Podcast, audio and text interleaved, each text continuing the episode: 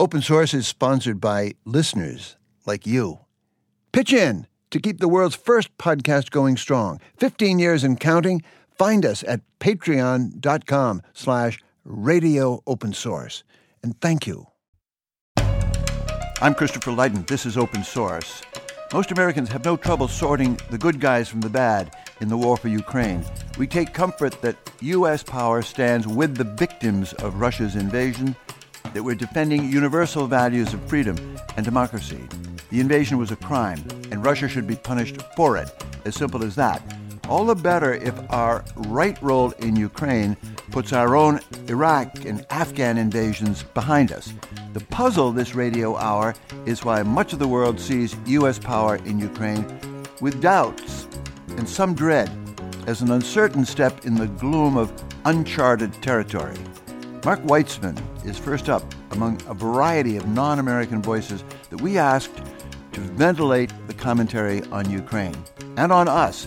We had never heard of Marc Weitzmann until we read his take in The Atlantic a couple of weeks ago. He's a sometime radio producer in France who writes nonfiction and novels. He spoke to us from Paris about his Atlantic piece, which is titled The Reckoning is Yet to Come. Marc Weitzmann, you've added a lot of other meanings to this Ukraine war, and I want you to spell them out. You say it's an event in our media, our culture, the world of ideas. You say the model was the Spanish Civil War in the 1930s. Orwell, he didn't just go to watch, he got shot. Hemingway was there, Malraux, all sorts of famous people wrote famous books about it. What is this Ukraine event really about? I wrote the piece because I felt a certain discomfort in the first weeks of the war, especially when you were in Europe. There was this feeling of overconfidence about it. The notion that Putin can't win because, first of all, his army is in bad shape, but also because he's a dictator, and we're, we're the West. After so many doubts about, about what the West is supposed to be, finally, paradoxically, thanks to Putin's war, there was, and maybe there still is, this feeling that we're rediscovering our heritage as Westerners, our political and idealistic heritage of uh, freedom and democracy. And yeah, sure, to a point, of course, I agree, but is it so clear?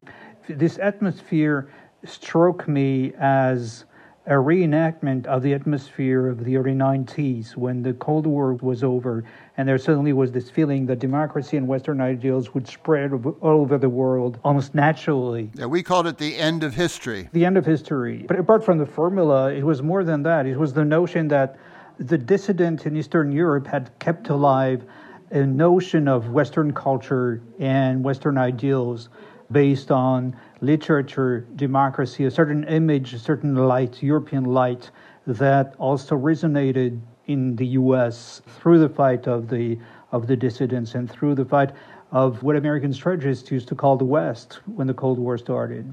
And the origin of that could be found in the, the Spanish Civil War, in the resistance against totalitarian, the fight against totalitarianism, which defines Western liberalism at its best, or which defines the West as it likes to see itself. During the 90s, and certainly after 2000, this ideal sort of vanished in front of an unexpected, harshest reality. There was 9 11, there was the lies of the American administration with the Iraq War, there was the feeling that a common reality was suddenly becoming more elusive. So, the question is for me can we reenact as easily as we think we can this Western tradition in front of what's going on? It seems to me that it's a little bit too easy. For instance, one of the things that was, was often repeated when the war started was that Odessa was the city of Isaac Babel. Isaac Babel was a very famous writer of Jewish origin, and he, he was killed by Stalin, and he left behind him fantastic work of literature describing Odessa and the underworld of Odessa, especially.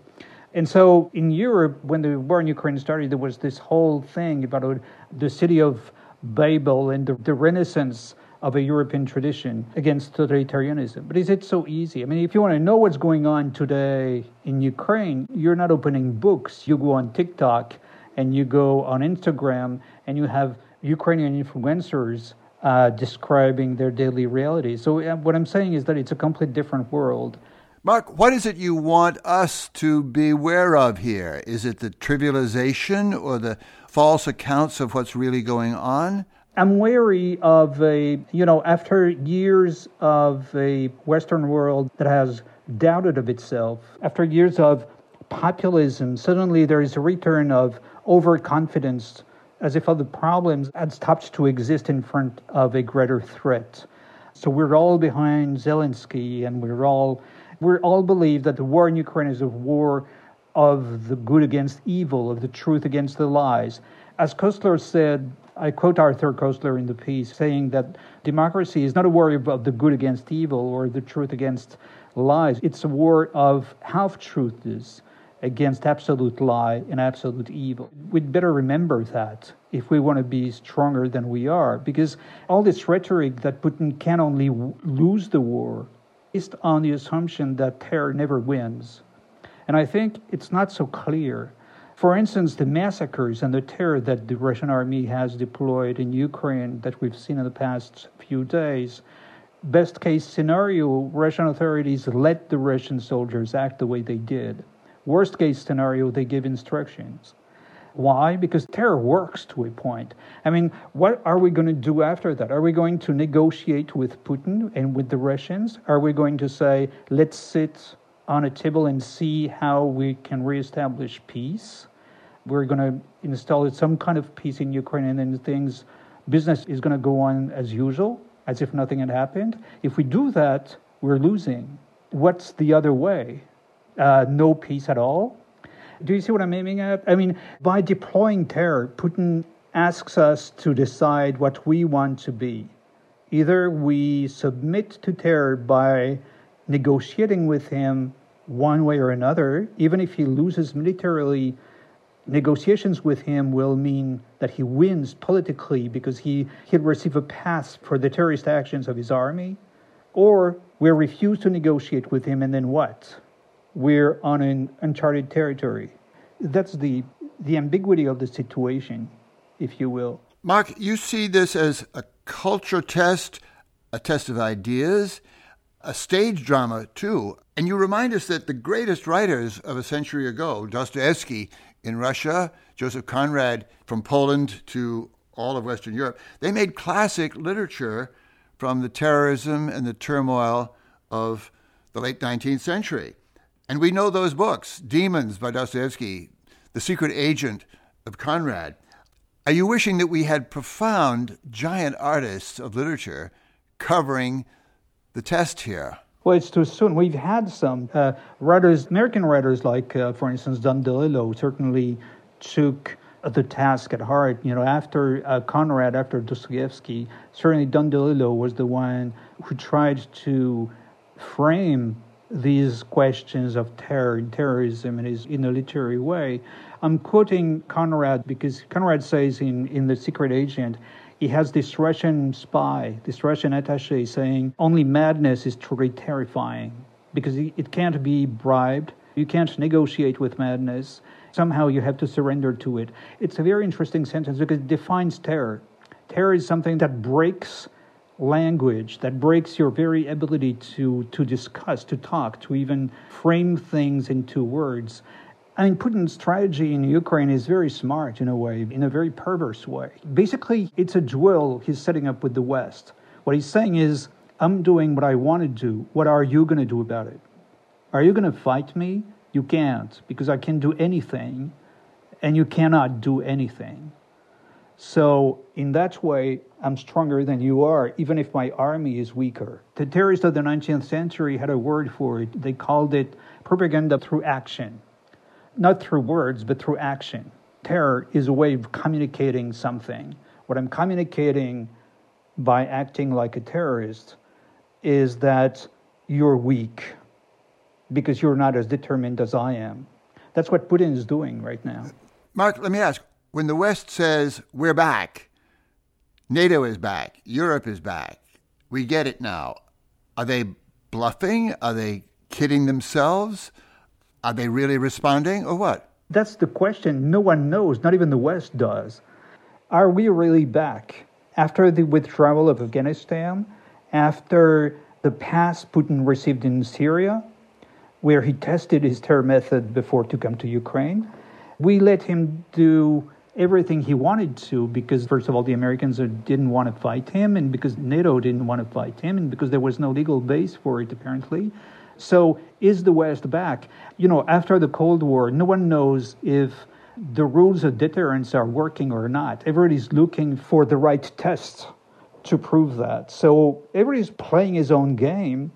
We're pretty much back to the 50s when no one really knew whether deterrence worked or not and everybody was looking for the right rules to apply. This is where we are now. So, is the West back? That's the question that Putin keeps asking to us. You speak of the Ukraine war as a kind of cultural event. I'm fascinated that it becomes a catch all for all sorts of cultural questions. Harry Potter, of all people, and J.K. Rowling have been dragged into this fight. Putin says that J.K. Rowling has been canceled for her views on transgender politics.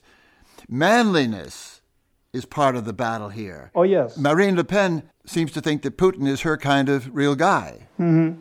How is it that all sorts of irrelevant questions, you could say, get loaded onto the war in Ukraine? Well, the, the manliness thing is very interesting. Most of the supporters of Putin here in France and in Europe were basing their admiration for Putin on the fact that France and Europe and the West are decadent societies, and the West is basically a decadent civilization because it's a feminine one. It's been feminized by the sexual revolution, by the gay revolution, and so forth. Whereas Putin appears like a real man, the strong man, the man with military means and determination. Interestingly enough, that rhetoric was also used and is also used by the Islamic terrorists of the 90s in Algeria and in France as well in 2000s. In Algeria, the rhetoric was that democracy was a system imposed on the Muslims by homosexuals and Jews.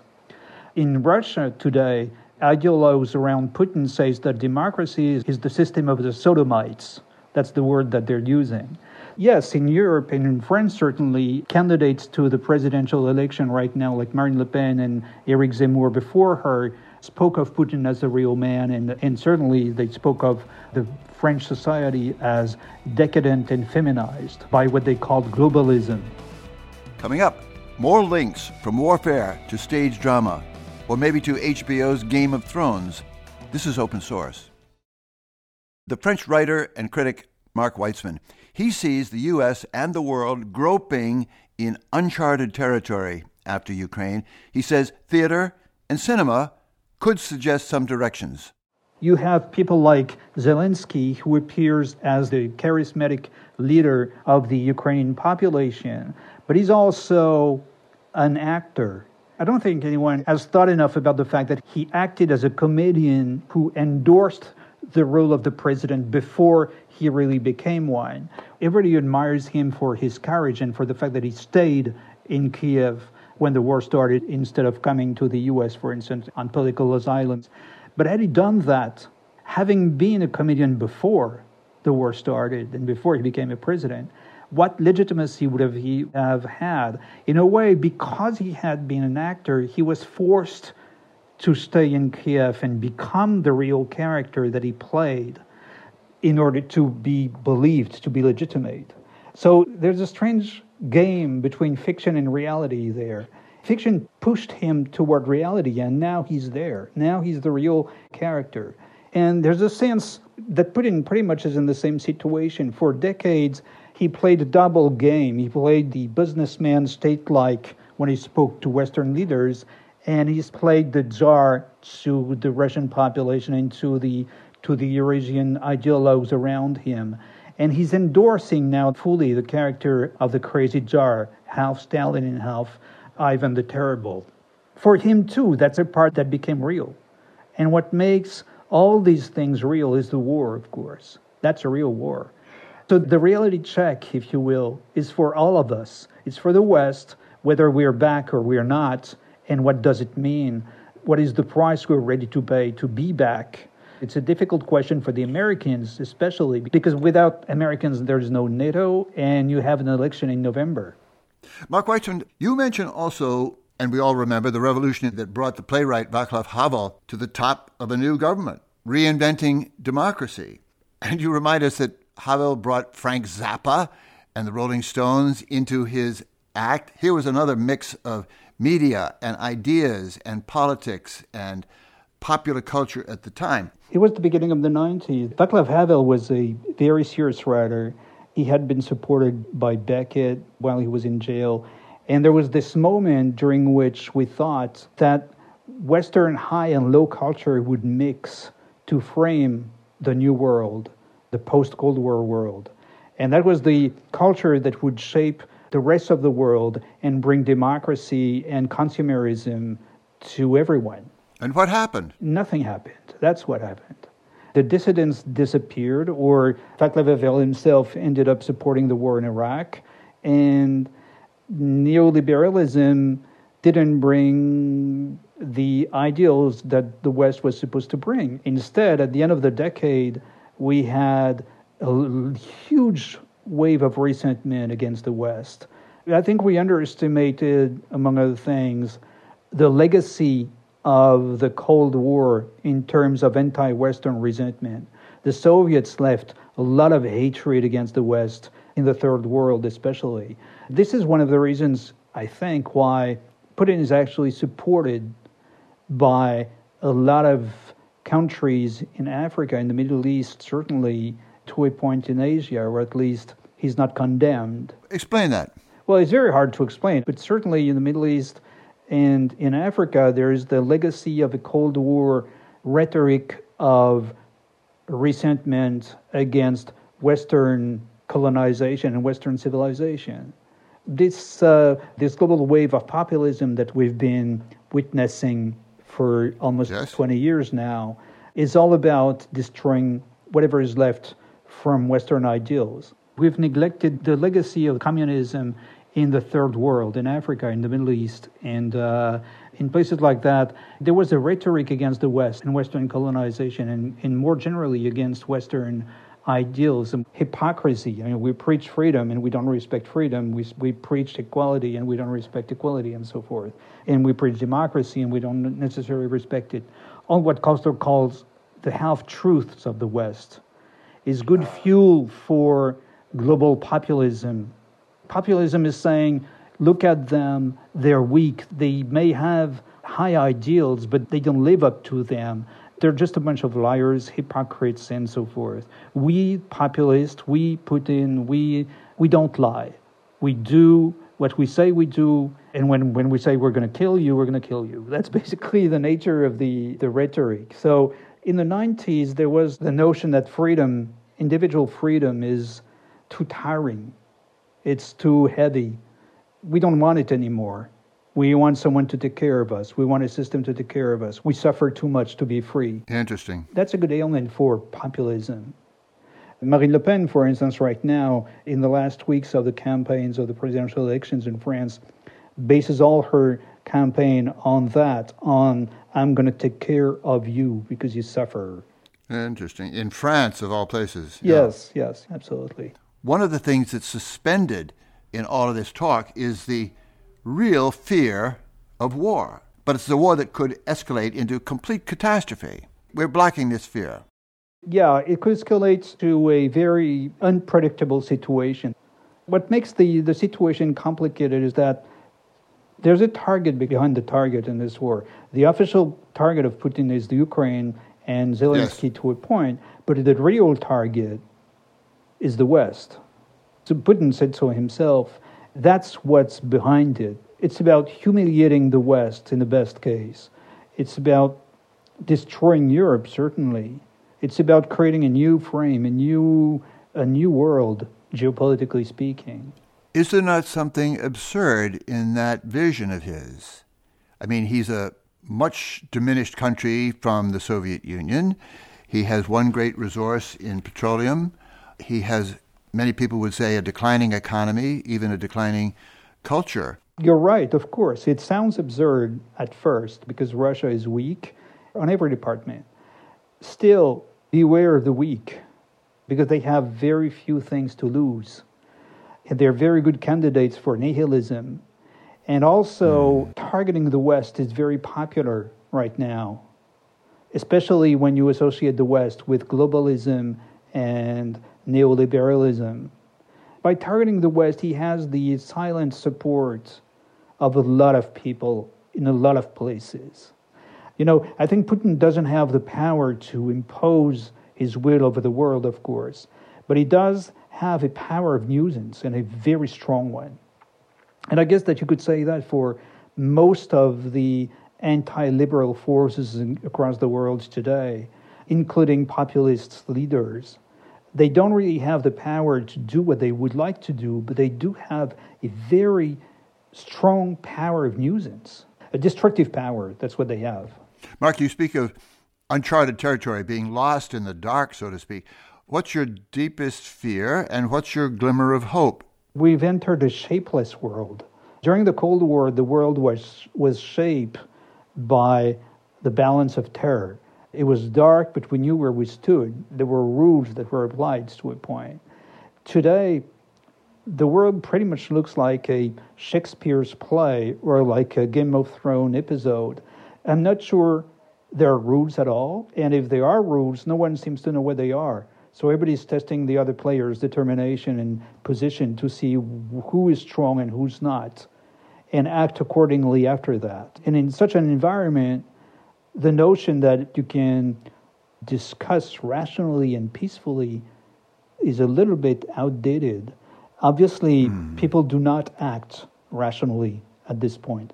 People act according to their passion, not to reason, not anymore. Marc, you're one very strong minded writer and thinker in France. Speak of your country as a whole.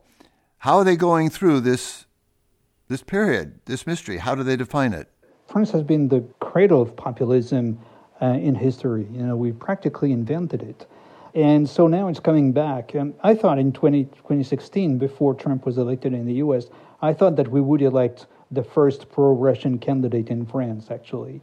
And it didn't happen, but it may happen this time. We're coming in the last weeks of the presidential elections, and frankly, I mean, it's very suspenseful to say the least. It's not obvious at all that Macron is going to be re-elected, and if he's not, if Marine Le Pen becomes president, it's going to change the face of Europe very, very deeply for the worse. Because France is a pivotal state in the European Union right now. Without France, if France goes against the EU, the EU is virtually dead. If that happens, then Putin has a free hand all over the continent that's what is at stake right now. It's very dangerous.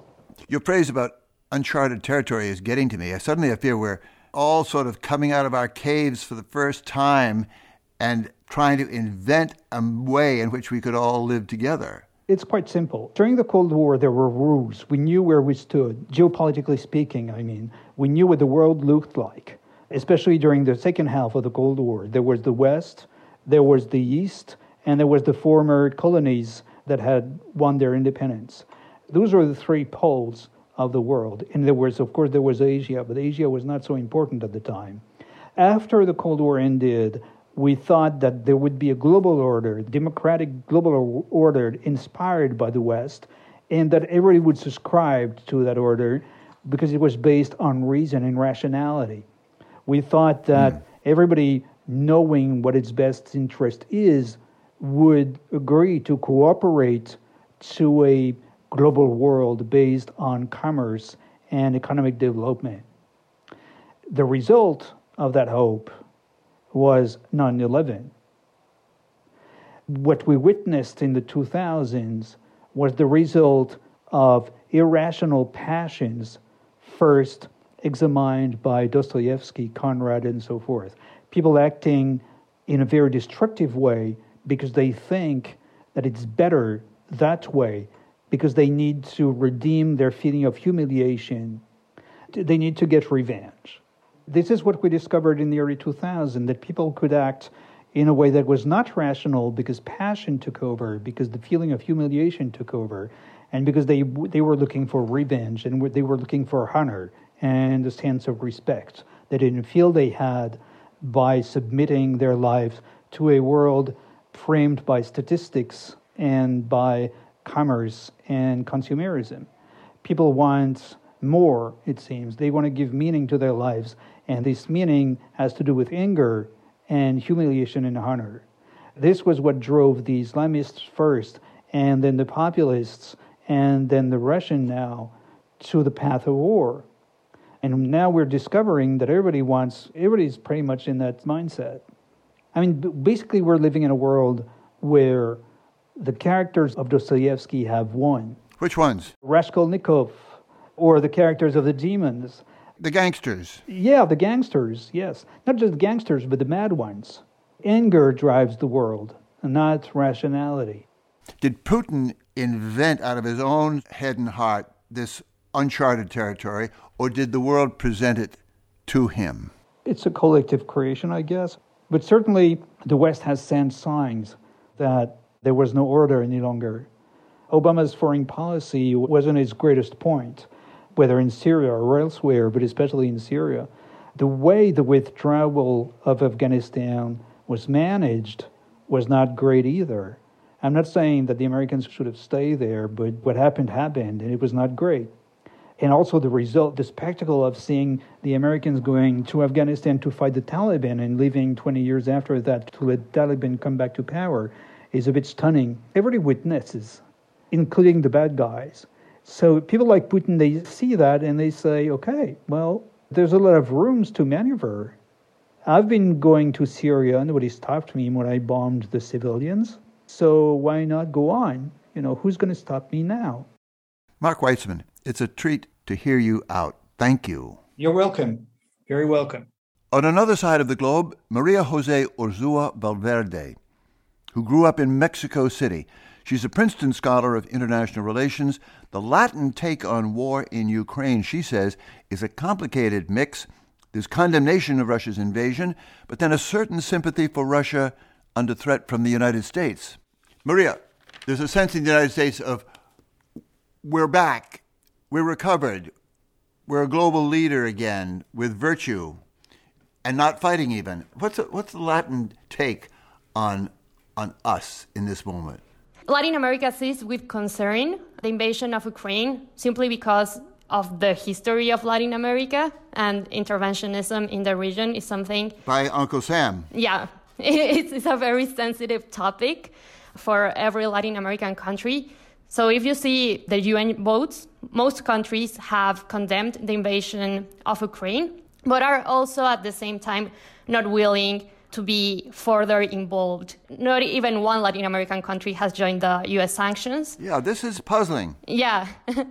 and Latin American countries are also not, not sending arms to Ukraine. So I, I, I don't think it's puzzling in terms of the history of the region, especially like, for example, Mexico has this multilateral tradition that has basically led the country to never join any unilateral sanctions.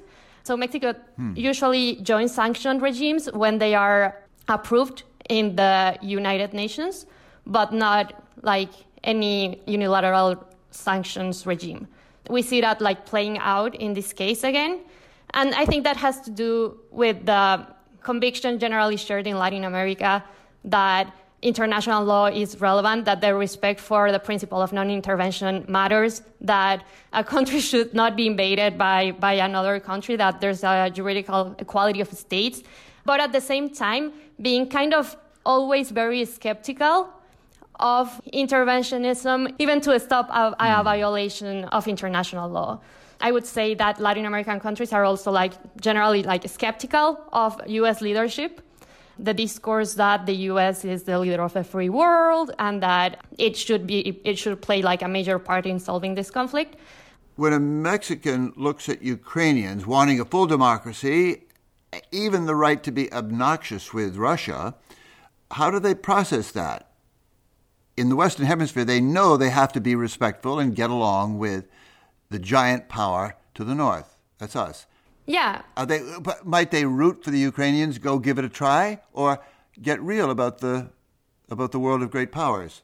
Most Latin Americans and most Mexicans definitely would say get real about the about big power politics. And I, I think a very interesting example is the current Mexican government, who is self-identifies as a leftist government, and President Andrés Manuel López Obrador is pretty vocal about many, many issues, but it's not very vocal about the United States. It has actually been like very respectful of the bilateral relationship with the United States. This is a question that I can imagine Mexicans arguing about: the requirements of being anti-imperialist first, but also compliant in some sense, in a realist way, with imperial power. Yes. how, how would Mexicans picture this struggle? Those are two issues that are in constant tension.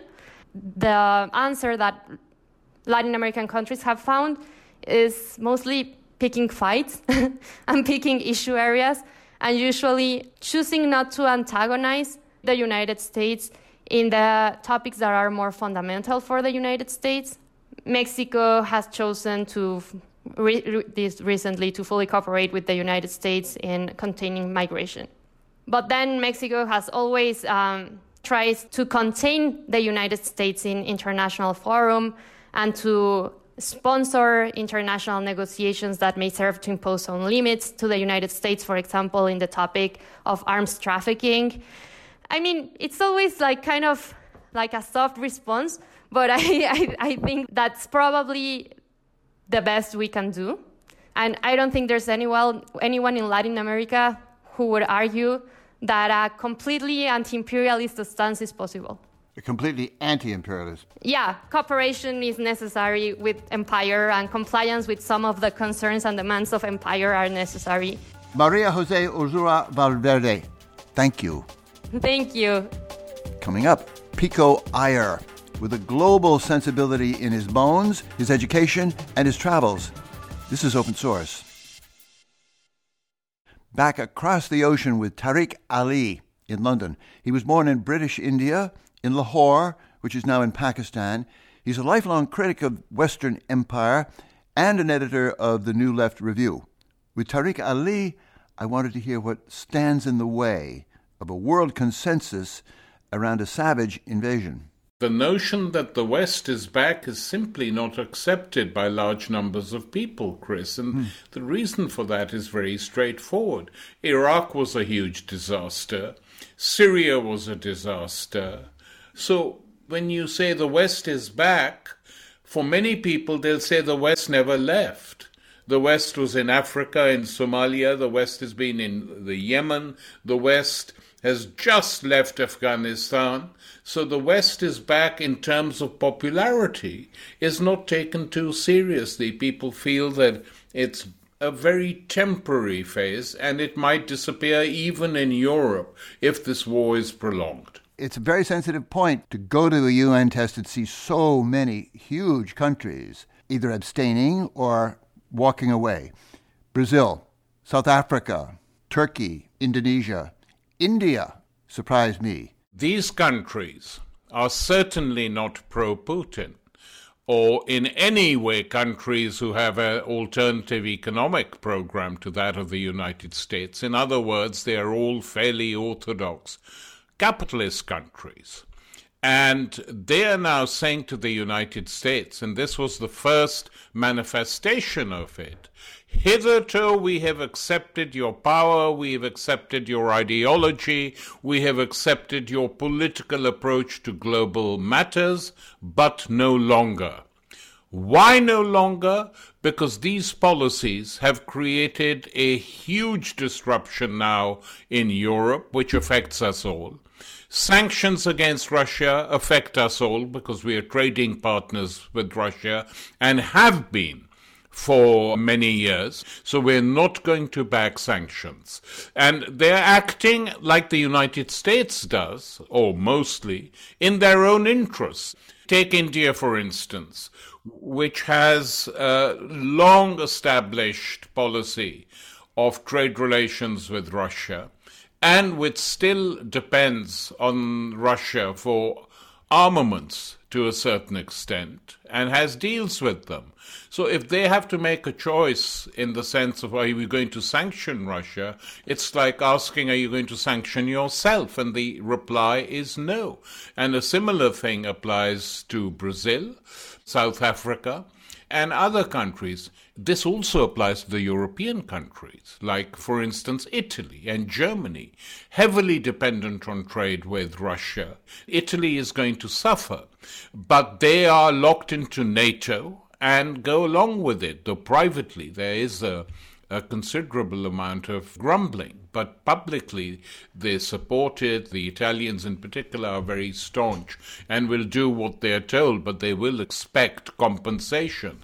In Asia, Africa, and South America, this is not the case. And if you add to this now growing war talk and uh, public attacks on China, that frightens people even more saying Russia is a big state and it's an important state, and we don't want, you know, to antagonize them. But an attack on China will be unacceptable to us. With the possible exception of the Indians, the other countries in Asia, Africa, and South America whose trade with China has expanded massively over the last decades will certainly not back any adventures in China. Tariq Ali, stand way back here. You've been watching the United States, as the world does, for a long lifetime, always warily. But I wonder what you see changing in our own country that maybe Americans don't always notice. What happened to us as you see it? Well, basically, what happened was this. With the collapse of the European empires after the World War, and the existence of the Soviet Union, which promised and pledged to defend colonial peoples and gave a lot of funding and aid to national liberation movements in Africa, Asia, and Latin America, the United States took over the role of the European powers and became this imperial hegemon. They fought all the wars of the former European imperialist countries, with the exception of India. And so these awful wars were fought, which, especially when you look at them now, the Korean War, the Vietnam War, the Middle yes. Eastern wars, I mean, a total disaster. That's what changed the United States, but changed it without the American population and the citizens of the United States being fully aware of it. I was just going to say, if I may, even in New England, we're neighbors of Concord and Lexington, the Battle of Bunker Hill against yeah. the British Empire in the 18th century. And nobody told us that a country that had fought the British Empire, liberated itself, had inherited the mentality of the British Empire. Exactly. And finally, our friend Pico Iyer. American citizen, born in England to parents from India. He's a devout traveler, finely tuned to the varieties of life and moods on Earth. He lives in Japan now, but he had just arrived in California this week when we spoke. Pico Iyer, you invented the global point of view. The globe is feeling fractured in this time of Ukraine war. Where is your head these days? Well, my head has been moving back and forth between Japan and the US pretty constantly over the last two years during the pandemic and really seeing the rift between them intensify and, and getting greater than ever before. Spell that out, the split. So, immediately before the pandemic, I spent seven months crisscrossing the world from Belfast to Singapore, from Hong Kong to Vancouver. And I came away from that feeling that the US was maybe 25 years behind Asia and 15 years behind Europe and Canada in terms of infrastructure, in terms of service and efficiency, in terms especially of global awareness. And I think some of my friends and neighbors in the US are unaware of that precisely because they don't travel and are unaware of how advanced things are in the rest of the world. And that was at the end of 2019. And the pandemic, for many people across the planet, I think underlined the sense that the US, while in certain ways stronger and richer than almost anywhere, is coming apart and suffered through the pandemic more than anywhere. My wife is Japanese, and she grew up just after the occupation with the sense of the United States being Gary Cooper and Gregory Peck, these very commanding figures who spoke for a confidence and strength that nowhere else in the world could mm. really mm-hmm. exemplify. And now, when she comes here, she says, um, Where's the sense of freedom that I always associated with the US? Why is it I'm seeing that more in, in Britain or Canada or Japan than in this country? And I think the US is out, out of step, I suppose, in terms of assessing its place, at least culturally and psychologically, in the world's imagination. Help us locate ourselves, Pico. If there's anything good coming out of this catastrophe in Ukraine, we're told it's that the U.S. is back. We're talking about our own values, including freedom and democracy. And yet, step over the border, and where is that view? That's wonderfully said. And of course, virtue is not defined by the villainy of one's enemy. The fact that the, one's great rival is acting horribly doesn't mean that one is acting nobly. And certainly the US looks impressive by comparison with Russia at the moment. But that's, I don't think, a good register of how the US stands up against some absolute standard. And, you know, I should stress that I'm a really grateful immigrant to the United States, and I have much greater opportunities here than I would in any other country in the world. I was just listening to Bono receive the Fulbright Award, and he's a canny global observer as somebody who's been touring the world for 40 years. And he was saying wonderfully how growing up in Ireland, they looked to America because even though America didn't live up to its ideals, at least it had ideals. And I related to that because in England, too, when I was growing up, there was none of the sense of a future tense that the U.S. still represents. And I think America's competitive advantage now remains in the fact that it's an idea and that people, young kids, of great intelligence in, in, Bangalore, Tel Aviv, and not dreaming of going to China or Germany. They're still dreaming of the US. But whenever I travel, whether it's to Iran or India, say, I'm always struck that the people there know much more about the world and much more about the US than we know about them. And the same would be true in China. Dig into our role here. We're in a sort of lend lease position with Ukraine, supplying the weapons, not shooting ourselves. But we keep getting told in American media that we've got our mojo back. Mm. And the role of people who are ready to stand with us or to condemn Putin in Ukraine, it's challenging pick apart what you see from abroad, the Biden firmness and reserve at the same time in Ukraine.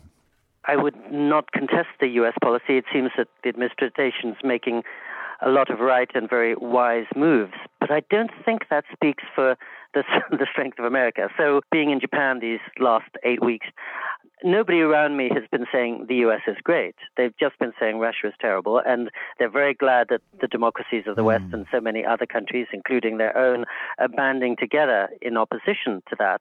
But I think nobody is likely to single out the US as the hero of the story, nor our government as the leading light. I was just reading a, a, fascinating article in the New York Review of Books by Fintan O'Toole about Angela Merkel, in which he was arguing that part of her strength was to remain modest, uh, invisible, and never interested in making Germany great again. That in fact, her greatness mm. lay in the fact that she was happy to make Germany ordinary. In some ways, that may be what the world needs now. But in the terms in which the U.S. congratulates itself, I don't think that congratulation is being echoed any of the countries where I go. And I was spending a lot of time in Singapore not so long ago, and they're rightly proud of their achievements. And they will say, 40 years ago, we were another relatively disheveled, impoverished undeveloped country, hmm. and now we make the US seem out of date by comparison. I've spent my life going back and forth between London and New York, and I never thought there would come a time when London, so dull and dreary when I was a boy, seems cooler, younger, much more up to the moment than New York. I never thought there would be a time when India, not the most organized of countries, seems to be getting certain things done better than I could imagine here in this country. Hmm during the last five years, I've really felt dispirited, whether it's among my friends or in the media. I don't think the level of discussion is very high here. And then I'll go to a place like India, which, for all its problems, is, I would say, intellectually alive. And people are reading books and thrashing out ideas and very engaged conceptually the state of the world you know, when I come to this country, I think that my business, the business of, of writing books, seems very much beside the point. And then I'll go to South Asia, where there are 127 literary festivals every year, and tens of thousands of people in business, from the software industry, from medicine, from every field, are racing in to read the latest novel or to discuss um, the latest Clash of Civilizations idea. I think, well, that's where the electric conversation is happening in, in places that we often know too little about. Pico, I never forget, of course, that you grew up in a house in London where the Dalai Lama was a regular visitor.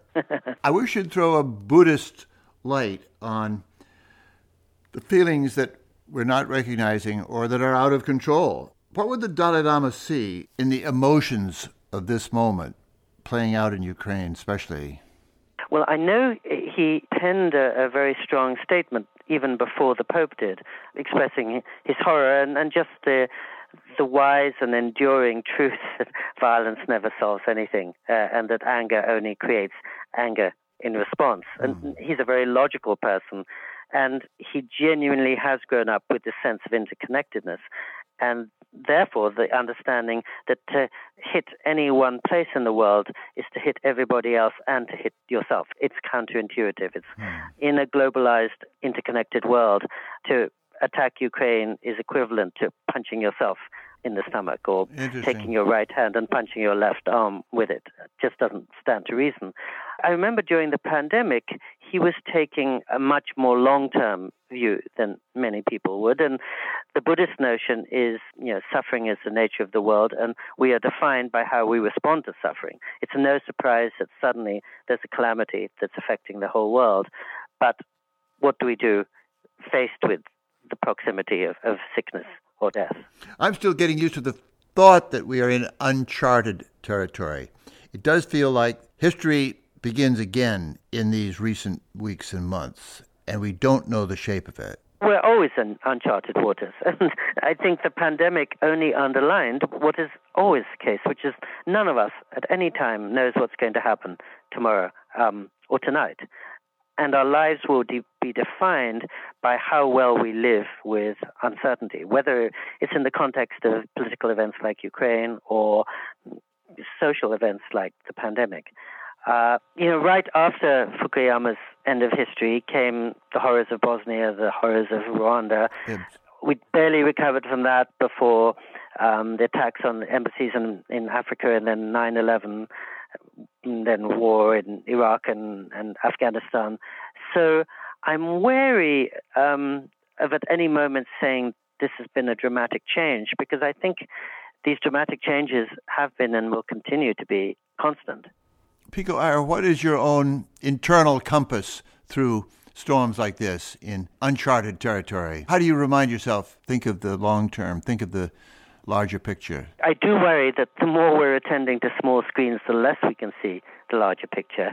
I do worry that we forget that this too shall pass and that mm-hmm. we get so caught up in changing breaking events that we forget the unbreaking stuff that is probably what's really defining our lives. And I also, just as an individual, think what are my responsibilities? Whom can I help right now? Like most of us, I'm grieving for every Ukrainian. I'm cheering them on. If there's a way I can help them, I'm very keen to do so. But I don't want to be so caught up in the drama and, and the visceral excitement of the news that I forget the people immediately around me who probably I can tangibly help in the next hour or in the next day. Mm. Um, there's a danger in this age of distraction that we get caught up in these huge events to which we're really just powerless observers and don't look at everything much closer to home, which we really can beneficially affect. And so, even as I grieve for what's happening in Ukraine, I don't want to overlook my aging mother, my daughter, my neighbors who are going through all kinds of sufferings. And I don't want to forget that their predicament, which is much less dramatic and much less world changing, is something I can positively affect. Pico Iyer, you, you clear our minds in the most wonderfully refreshing way. Thank you, as always, and more so. Always such a delight and honor to talk to you, Chris, and thank you for all you do. Thanks also to Marc Weitzmann, Tariq Ali, and Maria Jose Urzua Valverde. You've just heard another installment of In Search of Monsters our limited series collaboration with the Quincy Institute. Find out more about the Institute at quincyinst.org, where you can also read Trita Parsi on why non Western countries tend to see Russia's war very, very differently. Our show this week was produced by Mary McGrath and Adam Coleman with engineering help from the WBUR production team. I'm Christopher Lydon. Join us next time. Join us every time for Open Source.